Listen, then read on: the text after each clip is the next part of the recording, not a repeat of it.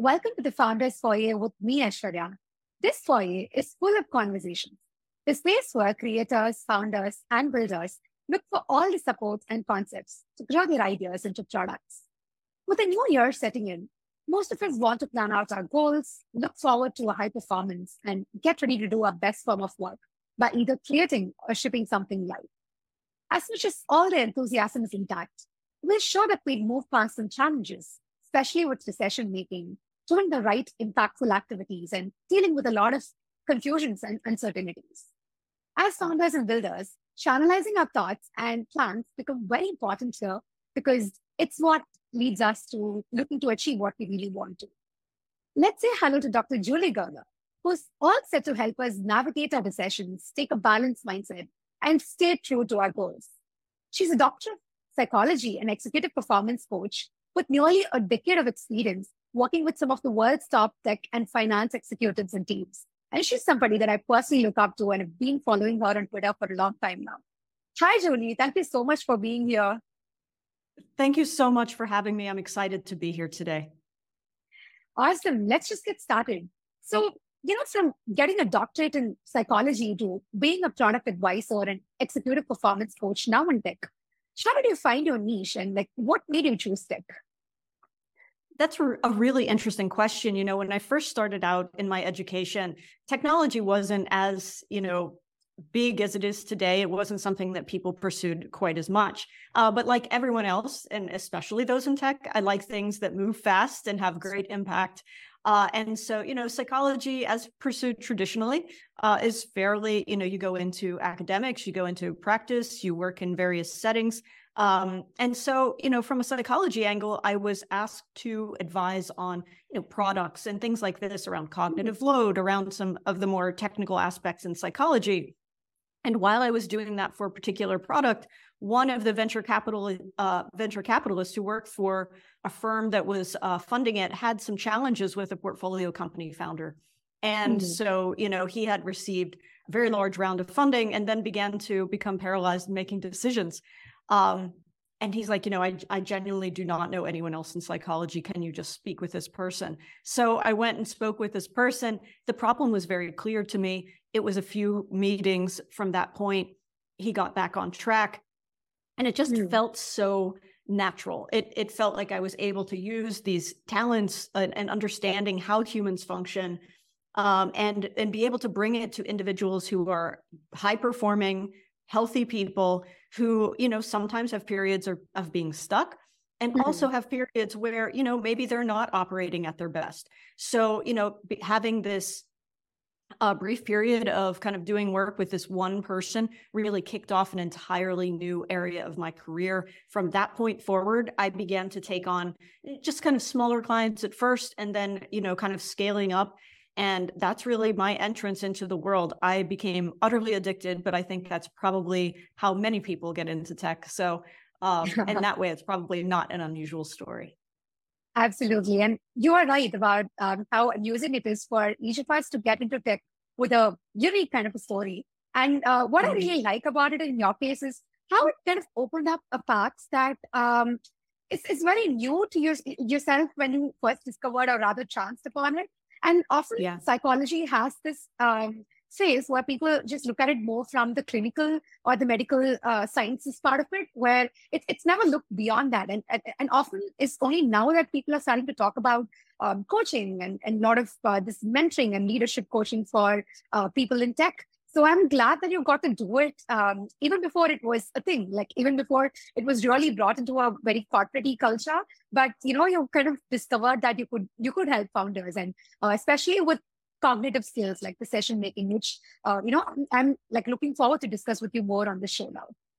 Yeah. One of the things that I think is, is really interesting is that people have boxed psychology into this area where it's only going from making people who are ill to making them well. Yeah. And what they don't realize is that there is Uh, you know, there is so much research out there about how humans function best, how we perform best, and mm-hmm. that we can really use to get those individuals who are operating very well, who are very healthy, and just make these small adjustments that help them operate in a space that is far beyond kind of how they even think about themselves. You know, we all are imperfect creatures. So, you know, we may do things that sometimes like hold ourselves back. And so it's really my job most of the time not to fix particular problems, but to realize where people are holding themselves back.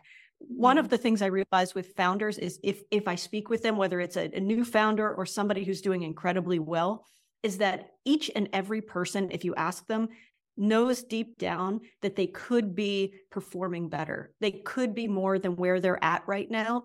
And so my job for a lot of these individuals is to really get them to that point. And, you know, if, if they already knew how to do that, they would be there. So they trust me, I think, with that to even somebody who's running a company who, you know, are, are hundreds of millions mm. of dollars, you know, they know that they could be more than where they're at. Uh, if they can build a company that's a few hundred million dollars, they can build a billion dollar company, right? So everybody understands that they have this potential inside them. And I think a lot of people just are not really mm. aware of how to tap it. Yeah. They've like already taken the first step in terms of kickstarting something. And they, right. they just need that push and in terms of like letting themselves not be in their own way, I guess, like how you put yeah, it. Yeah, that's so perfect. Perfect. Uh, wonderful way to put it. Yeah, yeah. So just like you said, just, you know, giving them that push and getting getting to the fundamental ways of how they think and how, how they can act in a certain way to to get to their path. So yeah, that, that really makes sense. And um, yeah, I think talking to, you know, um, founders is, is one line of it. But I know that you started your early career. You used to work with uh, mental health units and uh, a protective custody space at a max security prison. So for me, when I knew about that, I was like, oh, wow, like what kind of a pattern would, would, would it be to, you know, work with uh, folks over there? And your thing still applies to uh, a lot of us working in tech. Like how similar or different do you see these patterns? And like when you look just back at what you've done. That that is such an interesting question. I think that some of the some of the things that I've discovered is you have to be able to sit in a room with anyone, right? Mm. And you know that people who are founders operate at the extremes. In, in that way, you know, we are, you know, people who are founders are outliers. And outliers can be of various sorts, right? People who don't fit the mold mm-hmm. for better or for worse. Um, and so being able to sit in a room with anyone, to have these conversations, to understand, I think, extremes in personality, extremes in drive, extremes mm. in how they function and operate. I think that if you're looking for someone Uh, who fits kind of a normal mold, founders tend not to do that, right? I mean, they they yeah. work insane hours. They have obsessions about the products and things that they build. They um, and you have to understand that there's a normal range there, right? I mean, if you talk to sometimes people, they talk with their parents and they say, you know, I'm spending sixteen hours a day on this, and it, it sounds, uh, you know, quite extreme. So. Being able to sit with anyone, being able to understand the extremes, and I think being all right, finding a space in those extremes for people to thrive um, is the probably the overlap. But mm-hmm. aside from that, I always hope that founders use their powers for good and not for evil, as we've seen some do, right? I mean, uh, in the in the media and in the press. Um, so those are the types of overlaps you don't want. Right, right. Yeah, I think taking the good part more like in terms of the extremism. So that's that's like a very interesting concept to think about because, uh, like you just put it, um, we are kind of obsessed in our own ways. Like we we want uh, things to happen in a certain form, and often, like as much as we think that founders are um, people who can, like if, even for that matter, even builders, like folks who just take up a project, even though they can navigate different paths, like they can try to experiment, they can try to go and like learn from their failures. Often we have our obsessions where like we, we just like get put out because, you know, we're just too extreme there. We're like, oh, you know, things didn't work my way. So it's like my way or highway kind of a situation where you're like, yeah, yeah. it just didn't work. So like, what am I supposed to do now? So uh, well, yeah, I think. And I think about it even in the early journey, right? I mean, you have someone who could easily just go and work a, a traditional job. They could go and earn a regular salary with regular income. And instead they decide to take a path which has a very small statistical rate of success, uh, and that along the way may be given tens of millions of dollars. I mean, it's an mm. extreme path. And I think sometimes we lose sight of that because we're so in the ecosystem And then you go and you talk to somebody who isn't in the startup world, and all of these things sound very extreme, you know? Mm. Um, and so it's, you know, you ask people to take a bet on you. Oftentimes, you know, um, in the early stages of hiring, and teams will be, you know, working together. I know of some teams that have lived together. So, you know, in the same apartment. So, I mean, there are things that, you know, make it seem very, very different from how the average person may start their path or their career. Yeah. Yeah. And uh, bringing back one of the important points that you made about being able to sit with somebody in the room, like in, in most often cases when uh, we work on something, like whether it's it's something that we're building or something that we're thinking, we are just often put alone with our thoughts. So there's like a lot of times that, you know, we just talk to ourselves. We just have to get comfortable about being with ourselves in, in, in that room mm-hmm. or in, in any open space, and still like just focus on ourselves, like just look at, uh, are we doing the right thing? Or like, you know, are we like just looking at doing something for the good or like for bad? And there's like a lot of self-introspection going on. So um, that's like a very uh, uncanny observation, I would say, in terms of, um, yeah, being alone with yourself, even though like you're just surrounded by a lot of people around, you're still like just looking at yourself and your own thoughts and you're playing around with it. Mm, good point. Yeah, yeah, yeah, absolutely. So uh, now that we're talking about um, founders having to just like focus a lot on their own self and like how, how the way they think and all of that. Most founders love to experiment and they like just tinker their paths or their ideas, especially when in early stage. So um, you know, this this becomes like a good habit, but awful when they see that something works out for them. Like there's like a certain metric that's worked out for them, or like there's a certain path that they think is working good for them. Uh, eventually, it becomes. Um, It it just comes in their own path and hinders them, right? Like it becomes like an old pattern or a habit that's like very hard to break. So how do you consistently put growth and learning into focus if your tried and tested habits are going to be like in conjunction with where you want to grow towards? Right. I, I'm a, a really big fan of always kind of doubling down on your strengths. So if something is working, mm-hmm. you ride that. I mean, you you should always be kind of like leaning into that and riding that. Um, but when you're, you're talking a little bit about old patterns and habits, I, I try to think about it as, you know, founders need to be in a mental space of constant evolution, right? I mean, that when you we think about even uh, evolution of Darwin, right? It's not the strongest of the species or even the smartest that survive. It's it's the most adaptable to change. So you always want to be the the animal that is, you know, two steps ahead in your own evolution. You want to be the thing that is um, is kind of out front. I tell founders that if you look at where you are right now, especially in early stage, and then you look at where you're at in six months, those people should be different, right? You should have, I mean, your your company is at a different place. Your the responsibilities that you have are probably changing and shifting. Mm. Uh, the things that you're taking on are a little bit different. The products are giving you different information. So, you know, you have to always be willing to be open and adaptable. That in and of itself is sometimes very hard because founders are yeah. very, um, you know, they're very strong-willed, they're very strong personalities sometimes, even if they're quiet or they're uh, more extroverted. Still, they they have a specific way they want things to happen. And and as you've said, you know, uh, the tendency to tinker and to kind of uh, mess around with things in the early days, you have to be cautious not to develop kind of a shiny object syndrome where, you know, you're mm-hmm. looking around and you see, oh, well, maybe I should be doing this, or maybe I should be doing that.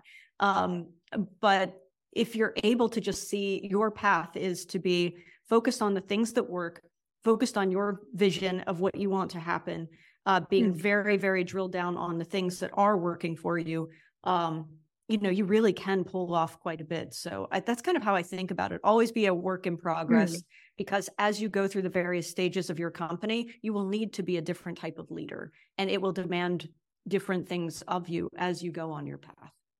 Mm-hmm. Right. Yeah. Yeah. That's, that's very interesting to think about. And it's also like the version of you keeps changing with, with time. Right. You're just kind of like, over, like, you know, you look back at yourself and you're like, okay, yeah, I've just come past uh, this version of me. And then like with the time that I'm in, this demands like more skills or like more kind of uh, traits that I have to outperform to just grow out yeah. of that old sense. So yeah, yeah, I think that really makes sense. And I, I sort of agree with you there in, in terms of doubling down on your strengths. Um, and like the whole, uh, uh, the reason that I asked the question is also because, you know, when you double down on your strengths, like when you forget the adaptability, uh, adaptability part of it, then you kind of like just keep doubling on your strengths, but you just don't have this new version of you to add on to uh, whatever you double down on. So yeah. No, that's a, it's a great point. And I think too, you know, as you rise and you're, you're kind of putting energy into your strengths, you, your, and your company grows, you're able mm-hmm. to kind of outsource some of your weaknesses to people who have them as strengths, right? So, yes. you know, if you, if you are not somebody who's particularly, like a lot of times, this is a common pattern that I find is that founders are really good at starting things off, but they're often mm-hmm. not good finishers. So, yeah, you know, taking it through the, the entire pathway. So finding someone who is, you know, that you can start something off on, have a great idea around, and then hand it off so that it gets implemented mm-hmm. to, you know, someone else who's going to take that and, and really start to run with it. Um, that's a privilege you get as you grow, you know, more and more, but you may not yeah. have it at the beginning. That's true. That's true. Like you often start something on your own, but um, like you said, it reminds me of how you bring in your inner circle of support system. And when you also like, I think most often I've seen it in my circles as well, where um, founders who just start their journey alone uh, tend to like eventually um, attract folks who are like-minded and, and sort of co- meet your co-founders yeah. also on the same journey. And then there's like this whole balanced unit that's there to, the, to build the product. So yeah, that really makes sense. Awesome. So um, one of the other things, Julie, that I want to ask you is um, when you work in tech, it's it's often a lot of competition, right? Like whether it's just like founders discovering there's something um, and somebody is building out there that's just so equivalent to what they're doing, or whether it's mm-hmm. just competing with people, like not just products, but just competing with people and sort of having this constant new version of self being compared to another, let's say a person who's just on the very similar path as them. So how do you deal with this kind of a competition? And like, since you work with a lot of clients across, what do you suggest in general when people come to you with, hey, I see this person, uh, same path, same uh, same set of traits, but I see them somewhere else. But whereas, you know, I'm I'm somewhere else. So how do I balance that out? Yeah, I mean, comparison, they say it is the thief of joy.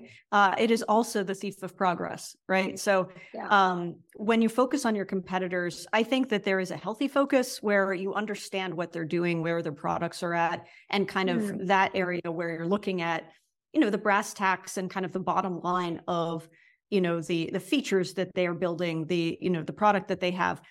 After you know that information, that is the time to kind of stop focusing on anyone else but yourself. You want to make sure that you are really kind of putting on blinders, putting your head down and doing the work you need to do to make yourself uh, better, to kind of move your product forward, to move your company forward.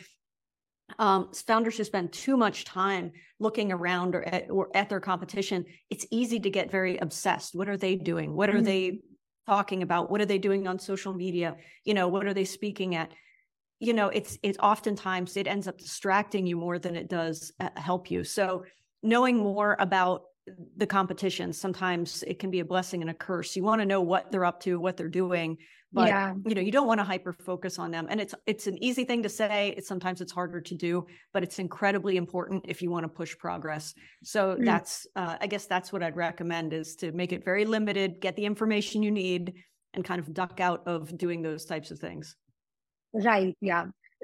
Like, do you generally suggest some, um, like, let's say everyday practices in general, like, let's say, um, you said like cut it down. So like, do you have any general practices, uh, for founders, like do these, these things, or, you know, follow this kind of a cycle and like, you can keep this at check? I think about, uh, with, with respect to focusing on other people, I think, what is the, what, I always think about, when I think about behaviors, I think like, what is the function, right? What is the mm. purpose? Why are you paying attention to this person? If it's because, oh, I really love how they run their social media, fine. Get analysis around how they run their social media, get out. If it's about their product, then get the information you need about their right. product, get out. So like, know the function of why you're focusing on them, because if you don't, that's where it gets very, um, you know, kind of out of control. It can get mm-hmm. very uh, vague and it becomes bigger than it needs to be. So when you find yourself functioning on or focusing on anyone else, ask yourself, what's the function? If there is no function, get away from that. So um, that's the, I, I think that that's where I would direct someone and, mm-hmm. and how I would ask them to function. Yeah, that's a great tip. And like, just as how you would find the purpose of what you're building for, I think just taking a moment to understand why do you think you're just like focusing on this person or this particular uh, thing that's out there, and, and what's, what are you really deriving out of it? I think that's a good question to ask, even if, if you're not like too uh, focused on other people. I think it's a great question to ask about anything that you're interested in, like even mildly interested in, like just, just take a minute back to say like, oh, you know, what, what of this interests me and why, why do I just like gravitate towards it? And yeah, that's, that's, that's a, a great point. Question. Yeah. Yeah. Thanks, Julie. Yeah. Cool. The next part of it is, I love how you, you know, once tweeted about this, this quote, and I kind of always go back to it whenever I think about um, uh, other things that are very related to this concept, which is like, you say you can't win the game that you're not willing to play. And often when I just think about showing up to certain circumstances, whether it's like uh, showing up to activities or like showing up to this like new idea that just comes to me, I'm like, you know, do I have to start now? Do I have to start later? I often go back to this line, which is like, you just can't win the game that you're not willing to play. So what ways do you think someone should just get their sport up and ready to play, especially when you have like a lot of challenges around it? And, you know, founders as builders, founders or like folks working in tech, I may have certain set of steps that work out for me. You might have some steps. So in general, True. How do you usually say somebody should just show up, especially when you have a lot of challenges uh, with everyday cycles? I think that, I mean, this is about really focusing on uh, the outcomes that you want, right? If you want, uh, for example, you started this podcast, there's an outcome that I bet that you have in mind for this podcast, you know, whether it's reach or it's, you know, whatever it happens to be. I think it's fantastic, but that's why we engage in the things that we do. Like we spend time, even in our relationships, we we spend time with our partner or our boyfriend or girlfriend or whomever, because we want to have a good quality relationship. We want a certain outcome from that.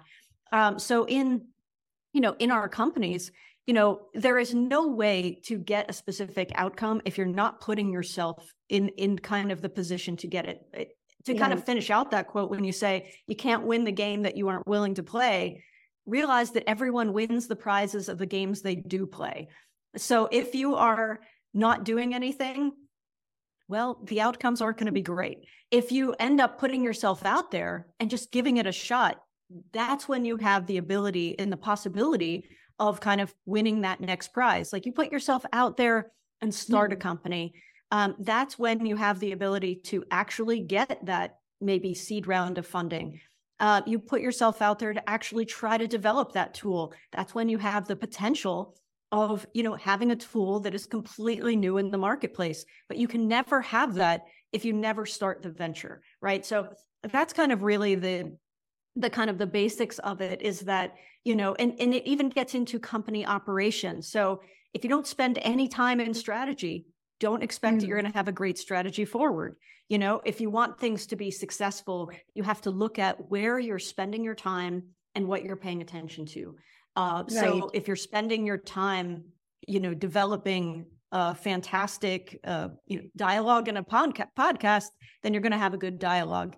But if you just are like, well, I'm just going to show up and hopefully things go well, um, it may not go quite as well as you hope. And that is true in companies. It's true with your personal time. It's true mm. with your priorities. If you want anything to go well, you've got to give it time and attention. Um, otherwise, you know, you're not going to win those, uh, the things that you think uh, or hope that you'll win. Yeah. Yeah. That really makes sense. And it's also about how much you're willing to like take that step forward, especially when Good you point. Like, it's, it's, it's that, um, you know, people often quote exercise as an example. It's like, yeah, you just have, uh, exercise as one of your goals, but if you're just not willing to wake up in the morning, not, not willing to take the first two steps, it's just not going to happen. Like you just have to sit and think about it as a, it's just a thought. And so, yeah, like, I think like you just put through, um, all of these fall into a very similar, uh, example of outcome. Like what are you really looking at? And you just want to go there. You just have to be there. You just have to be willing to show up. So um, that's, I that's think your example, your example of exercise is perfect. I mean, a lot of people say, oh, I wish I had X. I wish I could run a five K, or I wish I could, you know, have a, a certain body. But like, yeah. if you, it's a great example of that. You can't win the game you aren't willing to play, because if you aren't willing to go to the gym, that body isn't happening. Um, no. So you, you do like, there are very concrete outcomes to the actions that we take. Uh, but it, it's a fantastic example. Thank you. And the other similarity that I found with, um, you know, what you were just talking about is we we say that it's kind of easy to give into things, like just start something, but not really look through the progress. Uh, just just focus on uh, starting new things and like the new shiny object syndrome kind of a thing. Mm-hmm. At the same time, there's also like we have to show up, we have to start. So it's it's a you know like a very hard balance to know when to start and and when not to start, and like just take a step back and say, okay, so here's. I, I would commit to something that I start. So it's not just about showing up, but I think it's like how you put it, like being be just willing to show up and also like commit to it as you go towards your outcome, because you can just start a lot of things and just looping back to what we said before, uh, just make all of those as shiny object syndrome and just not complete anything, but just have like multiple processes uh, taking you like to nothing, to, to no place. So, yeah. yeah I- I think to follow up on that, you know, realize that when you go out there and you have your wonderful ideas, I mean, mm. a lot of people have great ideas. I mean, that's not you, that's not unique and that's not special, but what's special is bringing them into existence. And that takes mm. consistency. It takes, you know, dedication. It takes commitment. Those are the things that make it special. If you ask anyone, even in your family, go home today and ask people questions and say, hey, what are some great ideas you have? And they'll say, oh, you know, I think it would be a great idea if we had flying cars, but are, but are they making flying cars? That person is going yeah. to have an impact. Uh, so like there are a lot of, I mean, that's a ridiculous example, but you know, even, you know, the small things in our lives, everybody has ideas, but what will, what is the magic of founders is that the successful ones bring these things to life. And that requires yeah. a lot behind the scenes that people don't like to talk about. Definitely, definitely. I think I would also add on another point to this, which like when you brought this example, it it, it brought the story to my mind that um, especially with podcasts as an example, a lot of lot of them would have this idea to, let's say, write something. And you you own a Substack publication as well. So a lot of people just think about writing a newsletter or starting a podcast, but they just right. get stuck in the nitty-gritty of, okay, which kind of a device should I use? What kind of a mic should I buy? Or like, you know, what kind of a, uh, a tool that I should have to grammar check everything that I write. But that's not often the optics over there, right? The, the the whole thing is the outcome, what kind of a value you want to bring to the table. So often when people ask me like, uh, if, and rather for this as well, if I'm just going to like sit and think, my device is not right, or like my mic is not proper, I'm pretty sure that you just can't take that step forward. So uh, it's it's just like how you said, put put your outcome first, and like whatever challenge it is, just just move past that and just put focus and outcome as as your only goal to, you know, get forward. Well, one of the things, I think that you're absolutely right. And the point that you make that I hope that people get from what you've just said is that we can, if you want to find an excuse, you will find one. Like, oh, my mic isn't proper, or, oh, my, you know, uh, this, I am not a great writer.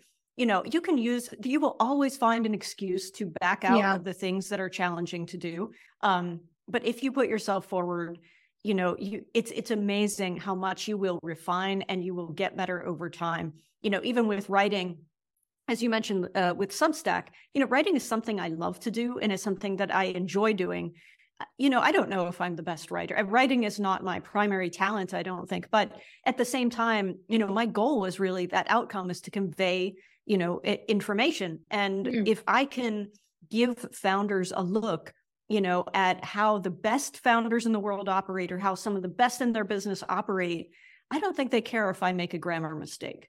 Uh, so I think if they can take a, a takeaway from that, similar to, you know, conversations, it's uh, you can't worry too much about some of those details. And I think when we get focused on those details that mm-hmm. prevent us from moving forward, we prevent ourselves from some really amazing things in our future. So start now, start early, start before you're ready. All of those things are correct, uh, even though yeah. they're said a thousand times. Yeah, speed to execution and like getting just started with that. Yeah, absolutely. Mm-hmm. Yes. yes. I think that's more like a, a a goal for twenty twenty-three, I would like put in, saying that it's not just for us, but anybody who's listening to this is more like speed and like just get started with this and like get your journey up and going and like figure things out on the way, but just start and like focus on the long term and focus on how do you want to commit to it. Absolutely. And, you know, it takes it takes courage. And because putting yourself out there means the possibility that no one is going to pay attention to it. No one is going to yeah. subscribe. No one. But you know what? I, I can tell people a story, and I don't think I've I've ever shared this. So it's it's funny. You know, when I was um, you know, starting out, and a while ago, not that long ago, I don't think, it may be like five years ago now, um, I thought it would be a great idea to have uh, a Twitch stream where oh. I would have people come in and ask me questions and I would answer them. Um, and, you know, it did terribly. I, I mean, I, over a year, I, I stuck with it, right? For a year, I would show up and, you know, kind of do this thing. And um, and it just, what I realized is, wasn't my audience, wasn't the right place, wasn't mm. the right format. And you know what? You learn. Who cares? Uh, you know, you yeah. can have success in various areas.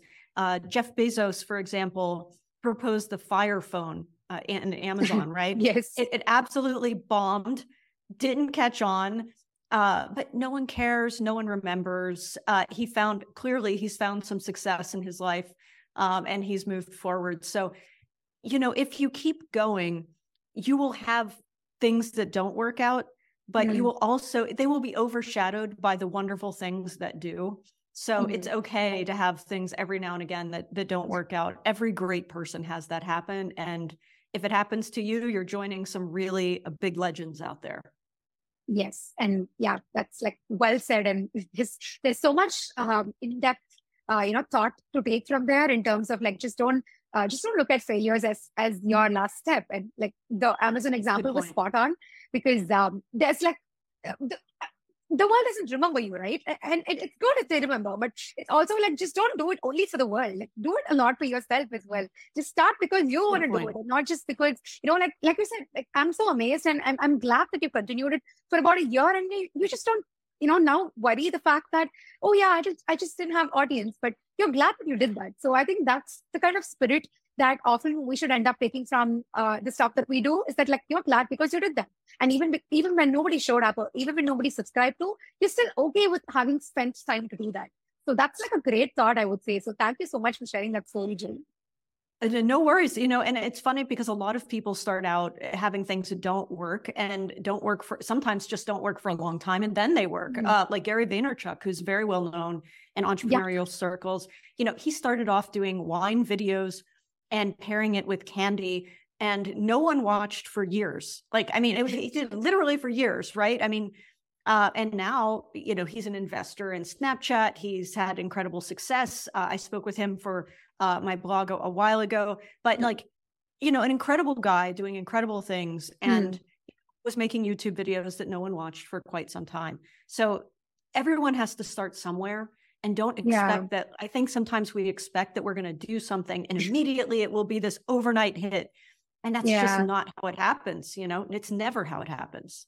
Definitely. And that's also like reminding me of um, Gary Tan. He was just posting about how yes. he once used to uh, take photos and videos for Y Combinator. He just used to show up. He just showed up to uh, volunteer and just take these photos. And and now, like, just time passed, and look at him now. Now he's like uh, heading the Y Combinator and trying to like invest in a lot of young founders out there. So that yeah. like when just reading out, reading that write up was giving me a lot of energy with just the words he put in, because like that shows the power of showing up, because he never had uh, that as like the, the long-term intent. It was just like being willing to just go there and just help people out there, and things sort of work because he was there in the long game. He was just being there, trying to update himself, just giving back, and also learning a lot in a way. And like some of these examples we're just discussing about, I just hope a lot of them listening to it kind of get their energy out. No, I completely agree. And it also follows up on what you'd said earlier about untraditional paths. I mean, mm-hmm. talk about an untraditional path, uh, you know, getting, starting out taking photos and now leading Y Combinator. That's yeah. quite a path. Yeah. So, yeah. Meanwhile, amazing. Also building his side projects. So I guess like a lot yeah. of things on the plate, but just trying to prioritize and, and work towards what really matters to him. So I guess, yeah, that's like a, another clear example to show. So yeah, absolutely. Awesome. So we're talking about how founders can like hop onto a path that makes more sense in the long term, and like uh, get them th- that energy and drive to go on. At the same time, I also want to just pick your brain on this concept about trusting the gut. Because um, it's it's easy when, like, I've seen founders who say that, you know what, like, I, I just go by data. For me, data is everything. And there's also, like, you know, set of people who talk about intuition and, like, trying to say, uh, I'm not able to, like, put words to it, but it just comes to me. So just trusting the gut, however, when people talk about intuition, they just equate, like, often people equate it with irrational motives. Like, just trusting the gut means that you make quick decisions and you just don't have data to back you up. So could you talk about how founders can actually maximize their potential by trusting the gut and what it means to go by trusting the gut? Interesting. Okay. So I, I think that this is a, this is a great question. And, you know, for me, when I think about trusting your gut, uh, there's a couple of things that come up for me. One is mm-hmm. that I, you know, if, if somebody's listening to this right now, I want you to think about all the times that you were, you didn't listen to your gut, but you were right. You had a bad impression about someone, you knew something mm-hmm. was going to happen that didn't, wasn't going to be good. And you you knew it early, but you didn't do anything, right? right? Most of us have these examples that we can think of that we were like, I knew that. I knew that was true. And you didn't do anything about it. I want you now to think about all the times you had an instinct and it was wrong. Those times are very few for most people. Yeah. I mean, I don't know. I mean, it's really hard to think of. So, you know, a lot of times when people think about the gut, they do think about it as irrational.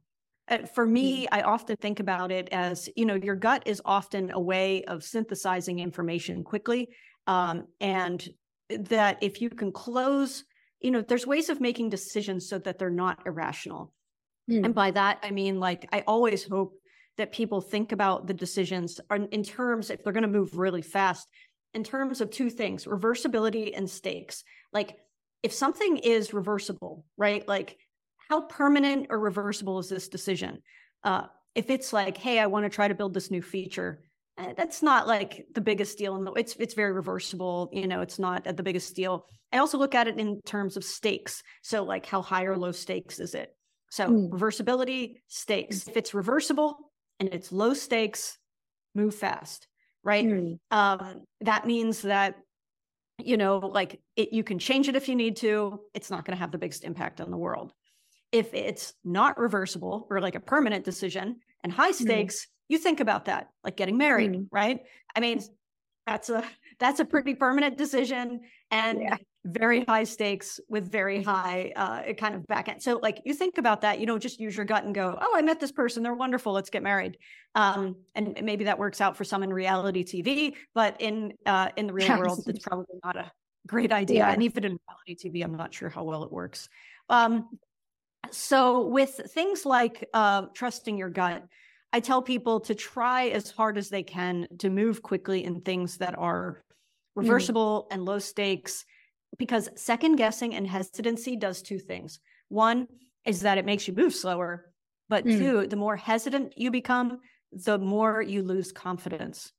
Mm. And, and people don't think about that. Like if you start, if you thought about doing something and you didn't do it last year, and well, you kept thinking about it, but you didn't do it. And now you're looking at other people, as you've talked about, you know, we look at others and they've done it and oh, they're doing really well. And oh, now I don't really want to start it because they're doing really great. And yeah. Is there even space from the more hesitant you are, it's not only hurting your own progress, but it's hurting your own mindset because you start not mm. to trust yourself. Um, you start to second guess yourself. Right. And it it harms you. It harms what you're building. I would prefer people to move quickly and to make some mistakes rather than not to move at all. And that's mm-hmm. what ends up happening if, you know, if you don't take some chances with yourself. So I hope people dig in there, trust themselves a little bit and see what happens. As long as it's reversible, as long as it's not permanent and does forever damage, I think that you'll be fine. Awesome. So uh, that's a great framework to even think about because uh, you put like the rationality to what people often think very irrational to go by the gut. And I like how simple it is in terms of just like thinking how reversible it is and also like going by uh, whether it has high or low stakes. Kind of reminds me of um, Jeff Bezos' one way, two way door kind of a solution where you just right. see that like, is it is it okay? And like, does this have repercussions? If not, then let, let me just go into it and experience and see what it brings forth for me. And if it has repercussions, sit back and think. So um, it's kind of very handy and like easy to follow. So yeah, thanks for mentioning that, Julie.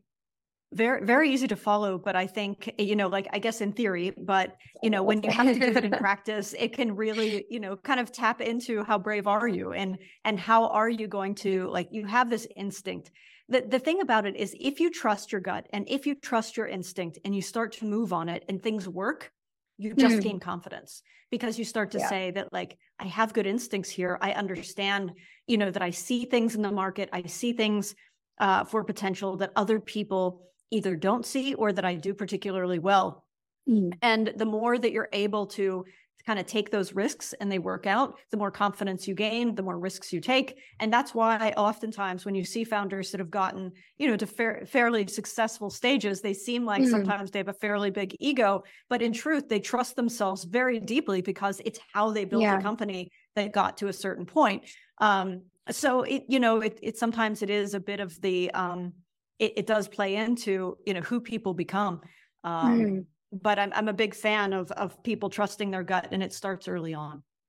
Yeah. And yes, very much agree with that, because it kind of shapes the kind of person you would behave, not just with yourself, but also with the folks around. Because if you just see yourself as being right most of the times, if if that can like be worked up for the good, then great. But if that can mm-hmm. like make you a bit cocky and sort of like, this, oh, well, you know, like I know everything over here, and, and, and, and give you that kind of a mindset, I think uh, that's, that's just going to like drag you towards a very different path.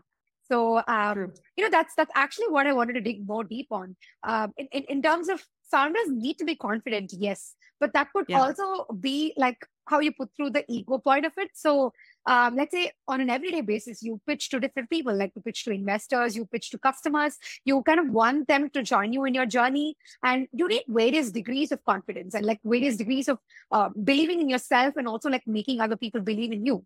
So how yeah. to effectively play this confidence game without being too cocky or like without being too overconfident about uh, your own success? No, that's a great question. So I think that there's a big difference between confidence and arrogance. I think that sometimes we confuse the two, uh, but I do think that you you have to be confident to be able to move forward in the path that you want to take. Uh, but all of the examples you gave, you know, with investors, with employees, et cetera, you have to also have this real realization that you need other people to succeed. So if you are pushing them away, if you know everything, why are you hiring people? Why do you need investors? You know, you need these people on your team. You need to build a team. And to do that, I mean, they want to have someone who's confident, but somebody who is arrogant is not open. So mm. you have to have an openness to feedback, um, feedback from investors. Sometimes I'll hear people who say, oh, you know, I met with ten different uh, venture firms and they all told me that, you know, I am unfocused, but I know best. Well, if ten firms have told you that you're unfocused and you want some money to build something, I would listen to that consistent feedback. Um, so you do, I think in being confident about what you want to do, there also has to be a side of you that understands that you need other people to build the thing you want to build. And because of that, you know, especially as you go, you're going to hire someone for marketing, you're going to hire someone for sales. You cannot be the best at everything. You may be the best at leading. You may be the best at your, you know, knowing the vision. You may have the best um, idea of the products that you want, but you will not be the best across the board. And the quicker you realize that, and the, mm-hmm. the more you will appreciate the people in those roles, and the more successful you will end up being because you understand what you're uniquely good at and what other people are uniquely good at. And you have the openness to be able to allow their expertise to inform how the company moves. I think that, and, and that's really where you get very, uh, very kind of fast growth. I have no problem with confidence. I think arrogance ends up shutting people out and shutting people yeah. down and turning people off. And so you'll just end up shooting yourself in the foot with that one. Yes, very apt examples brought as well. And uh, this this kind of reminds me how, um, you know, you you uh, hold on to a certain opinion or you hold on to a certain thought, but have yeah. this loose thread of uh, uh, spaces around it. So you can just like incorporate other people's feedback into it. You just grow better only when like you bring into conjunction a lot of what others also bring to the table. And uh, yeah. this this is where I guess like the ego also plays through, where you're like, oh, well, like it's it's not some, something that I didn't know of, or just like you said, cutting people off, saying that, you know, you're just kind of repeating the same thing that I said, but not uh, often like just judging that from the lens of what you already know, but, but just not looking at it from what they bring and like what newness that you can get from that. So uh, I think, yes, it's it's just very important that you incorporate people. You just don't like push them off, but just bring them onto the same radar that you are. So there's like more synergy and there's more things that you can do together. Yeah, I think that, you know, as a founder, a really good uh, way of thinking about it sometimes is that if other people are giving you suggestions and it's always your way and it's never, you know, like you're, you have these experts around you, but you're never listening to them, that's a problem, right? Like, why are you hiring them? If you want people just to run tasks, you don't need yeah. experts. Um, but, you know, you have these people who have committed, you know, their own careers to helping build this company that you're doing. There has to be a level both of appreciation, but also of using their scale so that you're kind of multiplying impact and you're kind of multiplying uh, the, the quickness and pace in which your company can mm. go. If you are doing everything and making every decision, um, you will move a lot slower. So yeah. it's, you know, you're, again, it's just, it, it will become a stumbling block for yourself. So yeah. you, you know, kind of want to make sure that you're keeping that in check. Yes, well said. And just going back to what we started this whole conversation with, which is like, you help people stop themselves from getting in their own way. And I think we're just like trying to get to the same point, which is like, don't don't just impede yourselves because you're just shutting other people off from helping you uh, take the journey that right. you want to go towards. Yeah, absolutely. Like, yeah, funny how like just comes back to that thought and like why more super struggle through. Yeah, absolutely. Wow. So here's like, we've just come to the last question. I just can't imagine. Like, we just discussed so many things across. And here am I asking you the last question for the conversation. Setting goals versus meeting, because we are just up into a new year. twenty twenty-three is just kicked in. And uh, there are like people who just want to plan a lot of things, have a lot of goals to achieve. So how do you say somebody should look at it more from the R O I that they want to achieve from this year? So how should they prioritize things? What should they say no to? And how do they get the best R O I of themselves for this year? All right. So this is, I'm going to give your listeners a really, uh, a, an easy tip that they can use to make an adjustment. A lot of times what I hear from people is that they'll say, okay, we want to double our revenue, or we want to get, um, you know, we want to reach a seven figure revenue number, or whatever it happens to be. What I'll ask you to do is to make your goals, um, hyper specific. And what I mean by that, I'll give you a really small example. If you say, oh, we want to double our revenue next year. Mm-hmm. Okay. If, if somebody out there is thinking about that, that sounds really good. But if I said, hey, I want to have a nine million dollars revenue next year, already you think, okay, how do I piece that together? What contracts do I need? What clients do I need, et cetera? Mm-hmm. Um, you start to think in different ways. So instead yeah. of just saying something vague, make your goals very, very hyper specific, because you'll start strategizing differently and it sets your mm. mind tracking differently. Um, mm. So that's the way in which I would uh, kind of think about your goals. I would make them hyper specific. And I would also have kind of this North Star. So what I mean by that is one thing that matters most that everyone else can kind of get behind and that you can get behind as well. So if it's that revenue number, every department in your Uh, and your startup could be thinking about that, like how does product help to reach that number? Oh, maybe it's around how many people they convert. Maybe it's this, maybe it's that. Um, mm-hmm. So having some really great metrics for yourself personally, um, I think that it's really important also to have some really specific things that you think about. Um, mm-hmm. And when you talk about not pursuing other things and how to say kind of no effectively, one of the things that I think about is you, you you consider what your goals are and you filter everything else through that. Mm. So if you said, hey, you know, my primary goal this year is I'm going to make, uh, I'm going to hit that nine million revenue number, and all these opportunities come your way, or all these ideas come your way. Is it going to help you hit that number? If it's not, say no, you know, like, and so it becomes very, very easy. I also think you have to know what your priorities are as a person, right? Um, right. For most people, if you're building a startup or you're a founder, you don't have time for a lot of hobbies.